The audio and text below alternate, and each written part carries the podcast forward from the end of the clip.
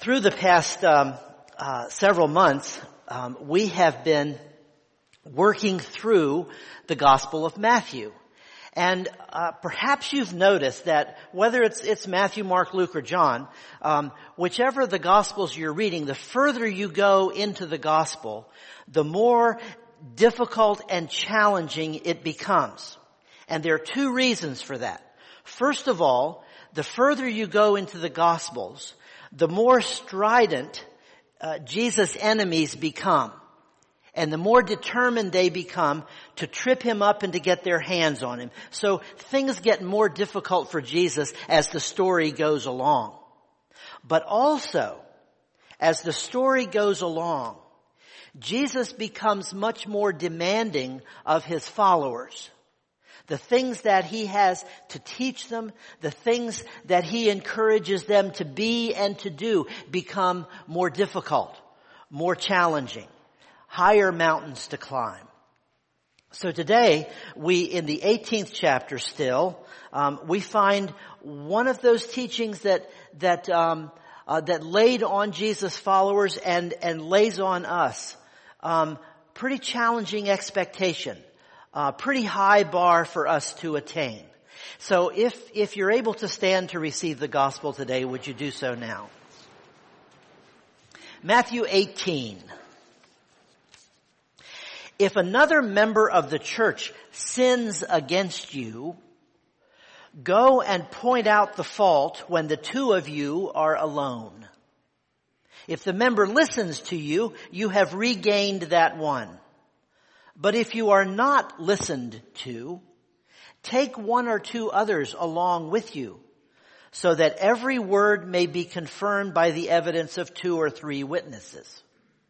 If the member refuses to listen to them, tell it to the church. And if the offender refuses to listen even to the church, let such a one be to you as a Gentile and a tax collector. Truly I tell you, Whatever you bind on earth will be bound in heaven, and whatever you loose on earth will be loosed in heaven. Again, truly I tell you, if two of you agree on earth about anything you ask, it will be done for you by my Father in heaven. For where two or three are gathered in my name, I am there among them. The word of God for the people of God. Thanks be to God. When I was growing up, um, we had one of those those big old um, black and white television sets in the living room, and uh, there were there were a couple of shows that um, um, my parents were reluctant to let me watch when I was a child, but somehow I got away with it. And and one of my very favorite shows, and I can still catch a rerun every now and then, but they're old black and white shows. Some of you will recognize. It was a, it was a show called The Twilight Zone. Remember? Remember the Twilight Zone? Be careful if your head's shaking. I know you're as old as I am or more. Um, uh, but uh, uh, Rod Serling was the writer and the producer and the director. You remember, and he would introduce every show. And and the, the shows always had a, a kind of a, an odd twist to the plot. And uh, um, but I, I, enjoyed watching those things, and they were always intriguing to me. Um, and I thought that you know it's too bad Rod Serling's not around any longer because I'd like to call him. I have I have a plot for a Twilight Zone show I'd like to recommend to him. And and and here it is. Here's what I think I think that uh, would make a good show is that everybody in the world uh, would be paired up now, now, not, not necessarily husbands and wives or brothers and sisters or things like that, but everybody in the world would be paired up with somebody. And, and your eternal destiny would depend not on your own behavior, but on the behavior of your partner. Oh, would, wouldn't that be cool? wouldn't that be a great show? And, and you know, can you imagine what that would be like in the, in the program? Some people, some people would live a dastardly life and they wouldn't care because their partner was doing well and they could, they knew they could ride to heaven on, on their, their partner's good behavior. Um, that would be interesting. But then the opposite could also be true that that you're that you're you know you're really hoping to to uh, make out well in the afterlife, and so you work hard at encouraging your partner to to behave well and behave rightly and do good things. And uh, some of the ways you might trick your partner into being good uh, would be interesting. Anyway, I thought that would be a cool plot for a, a Twilight Zone show that that we are paired up with somebody else and that our eternal destiny is somehow tied to how they live and, and their behavior. And you know, it seems to me that, that, uh, the, the plot for that show or the idea for that show really arises more from the New Testament than we'd like to think. Uh, because in, in the, the New Testament story, Jesus is always trying to convince us in one way or another, by one illustration or one story or another, Jesus is always trying to show us that that is indeed true. Your eternal destiny and mine are more dependent on others than we would like to think. Especially in the world in which we live, 21st century America, where, where we see ourselves more as individuals than people in any other time or culture have ever seen themselves. We, we live in a pretty thoroughly individually oriented society where it's easy for us to pretend. It's easy for us to pretend that our life doesn't depend on anybody else. And who we are and what we do and what we enjoy are, are, are just for us and just ours and just our responsibility. That we don't depend on anybody else.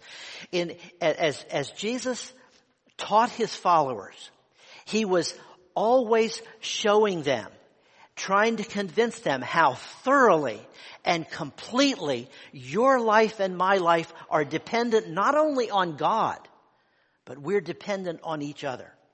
And in fact, our eternal destiny our salvation is not only dependent on what we ourselves do and how we ourselves live, but our eternal destiny, our salvation is dependent upon how we impact the lives of others as well. We live in an individual or individually oriented society and time, but Jesus is always trying to demonstrate to us how inexorably we are connected to each other and to God. And we are dependent on those connections for life and for life eternal. When Jesus addresses his followers on this day and, and his, his words to them are recorded in Matthew 18, um, he is assuming that the church of which he speaks is, is a closely knit community of committed people of faith. There are not many churches that can claim that kind of environment in our age of individualism. But I can't tell you how grateful and how proud I am to be part of just such a church here and now. Because this congregation, more than any other that I have known, can claim exactly that. A close knit community of faithful people committed to God and committed to each other. You know, it's, um, well, in some ways it's fortunate, in some ways it's unfortunate that um, um, every time we gather here, as we did yesterday, for a memorial service or a funeral, I am always impressed, as I was yesterday, I am always impressed with the ways this community of faith and the larger community of Mechanicsburg gathers around those beloved members of the community, those who die and those family members who are left in grief, to support and comfort and encourage them. Um, no better time yesterday was there, Charlotte, than we had here. It was wonderful to see the support and the love that that Betty Weaver had had uh, um, uh, harvested throughout this community, and and it happens so often. Evidence, sisters and brothers, of the kind of thing that Jesus encourages among us. You know, in the society in which we live, we are more apt to try to solve our differences by going to court rather than by sitting down and talking with each other. But here at First Church, in the environment that you and I work so hard to create here, we have been more successful at that than most. Talking with each other about what troubles us, about what concerns us, so that we can make not only ourselves and our own life better, but our community stronger. We live in a troubling time. There's a uh, there's a book that was uh, that was written um, a number of years ago uh, by a, a, sociologist from Penn State. In fact, um, his name is Robert Putnam, and uh, he wrote a book called "Bowling Alone." And uh, his his thesis in this book is, or what his research showed was that in the year he wrote the book, um, more people went to bowling alleys and bowled than 50 years before. More people were bowling now than before. But there's a difference, he said. The difference he found was that now people simply go on a lark or on a whim and they spend some time bowling. They bowl alone or with a small group, whereas 50 years ago, people bowled in teams and, and in leagues and they bowled together. And that has made that has made an incredible difference in the way our lives and in, in the way our, our nation and even in the ways that our churches function. Here, here are some of the things that, that he looked at and noticed that I, I thought I'd share with you today. Just a, just a couple of brief things. He says, no one is left from the Glen Valley, Pennsylvania Bridge Club who can tell us precisely why or how that group broke up. Even though its 40 odd members were still playing regularly as recently as 1990, just as they had done for more than half a century. The shock in Little Rock, Arkansas, of the Sertoma Club there is still painful. In the mid 1980s, nearly 50 people had attended a weekly luncheon to plan activities to help the hearing and speech impaired, but a decade later, only seven regulars continued to show up. The Roanoke, Virginia chapter of the National Association for the Advancement of Colored People had been active, an active force in civil rights since 1918. But during the 1990s, membership withered from about 2,500 to just a couple of hundred. By November 1998, even a heated contest for president only drew out 57 voting members. VFW Post 2378 in Berwyn, Illinois was a long bustling home away from home for local veterans and a kind of country club for the neighborhood, hosting wedding receptions and class reunions. But by 1999, membership had so dwindled that it was a struggle just to pay the taxes on their post hall, despite the fact that numerous military veterans still lived in the area. Social capital, Robert Putnam says, is disintegrating in our country. We see it, we see it abroad and we see it in the church too. The level of, of trust in public institutions has suffered a serious erosion. You know, uh, groups and clubs have always started and, and, and declined and others have taken their places and on we've gone. But now in, in the, the uh, environment we live in today, those kinds of things are declining and going away, but new ones aren't replacing them. Volunteer organizations are, are disappearing and not being replaced by other newer and stronger ones. Talk shows often trade on distrust and anger and frustration and do nothing to enhance community connections. Even if you listen to the nightly news, it favors stories that stoke anger and frustration and distrust in a climate like that, it is more challenging for us than ever before to be the church and to do the kinds of things that Jesus says we must do if we're going to maintain our connections to each other and to God.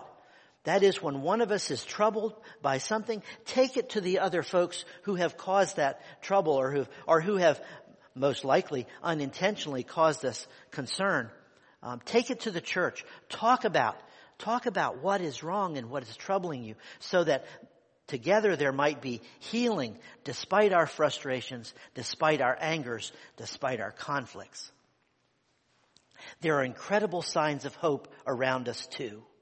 I, I read just uh, the other day a story of um, uh, of a television program, not Twilight Zone this time, another kind of program, which was um, uh, put together a TV show for uh, to be shown to uh, young uh, men and women, boys and girls, who were getting ready to get their driver's licenses. And this was a this was a film, a video to be showed to those kids before they went for their final driver's test and got their license. And what this what this film showed was um, a group of group of kids sitting in a courtroom and listening to two speakers. Uh, a man and a boy looked, looked to be father and son.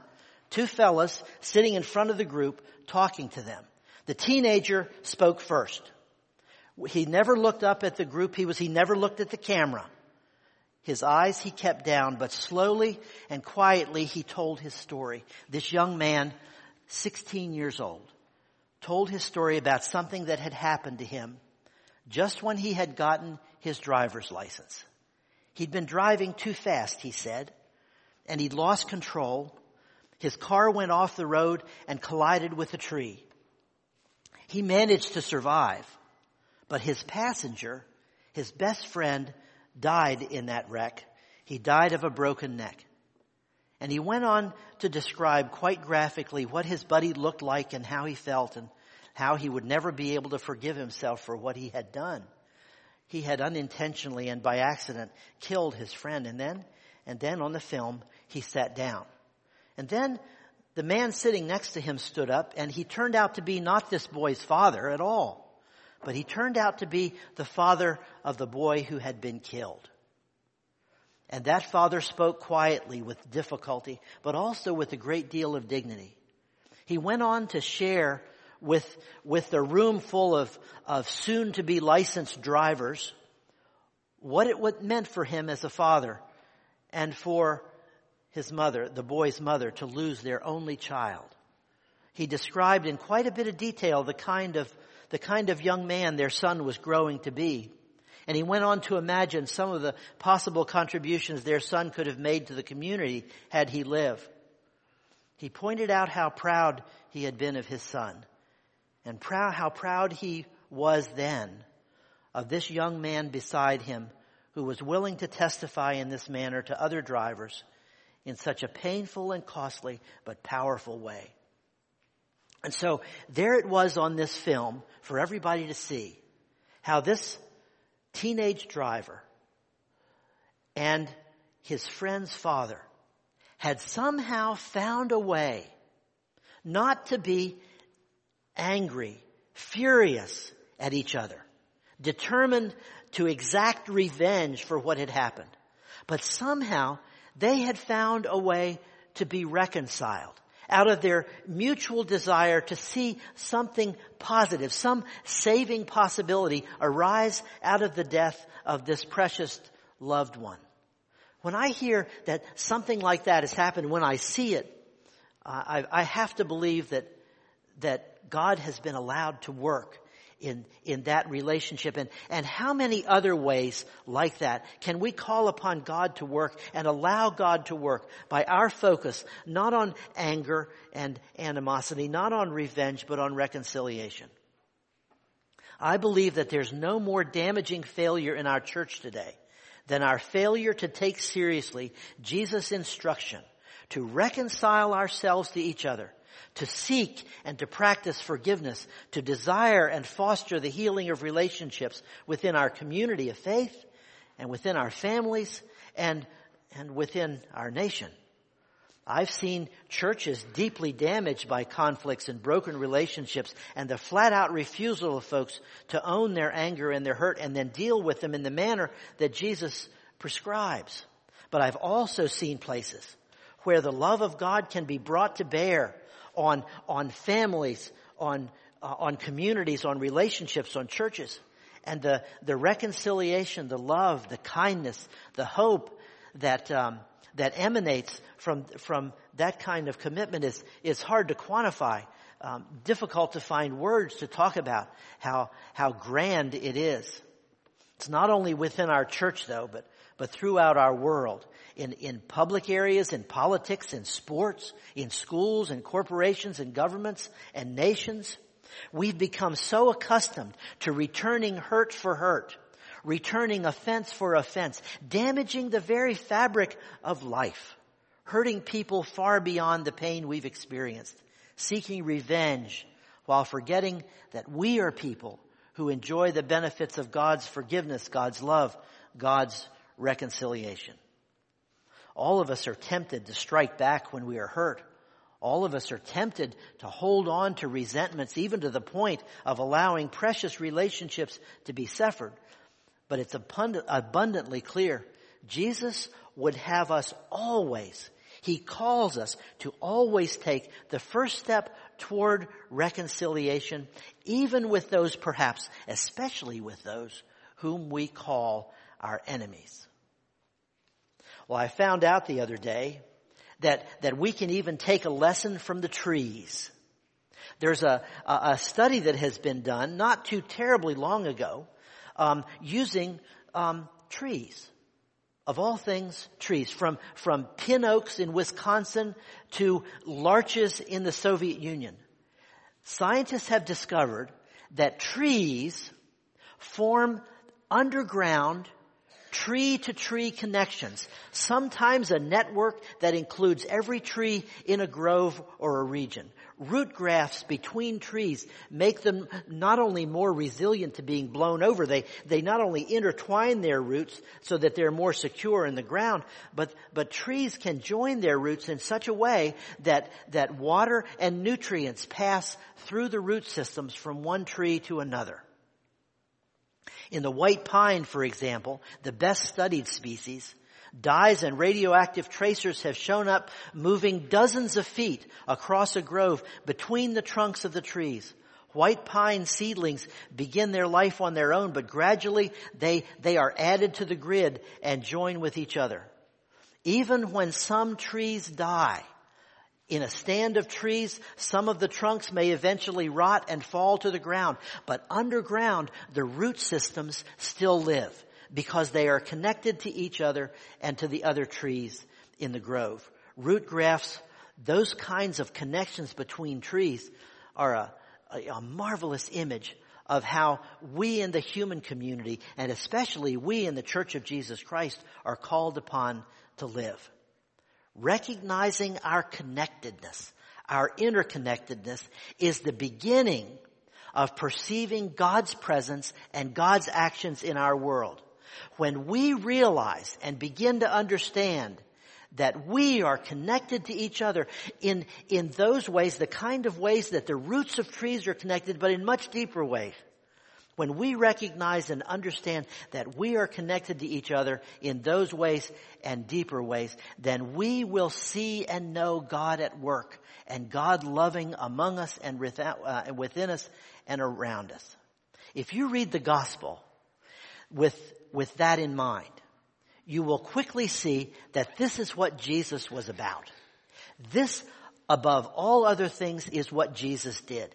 He drew people together he drew people together, showing them how to overcome their distrusts and their conflicts. He created and helped them to recognize the connections between them and between them and God. Jesus taught them to enhance those connections and to work together as a community, especially to address the needs of those persons who were struggling or on the fringes.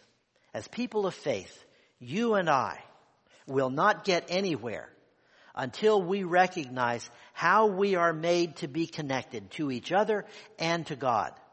At times, when we have focused on those connections, we have succeeded and prospered because we are pulling together. Jesus, and when we are able to do that, Jesus' promise is that He will join the work party Himself. And when two or three of us gather together in His name, doing the work of connecting with each other and staying connected, doing the work of connecting ourselves with others in need and strengthening those connections, when we gather together and do the work Jesus calls, to, calls us to do, Jesus joins the work party. Jesus himself is part of us and our strength is, is uh, increased to equal the tasks of his calling. Let the Lord of the church work within you and among us so that our strengths might be magnified and our weaknesses diminished. Wherever two or three or more of us are determined to do the reconciling, loving, forgiving work of Jesus, He is with us, working with us, joining us together and with Himself. Amen.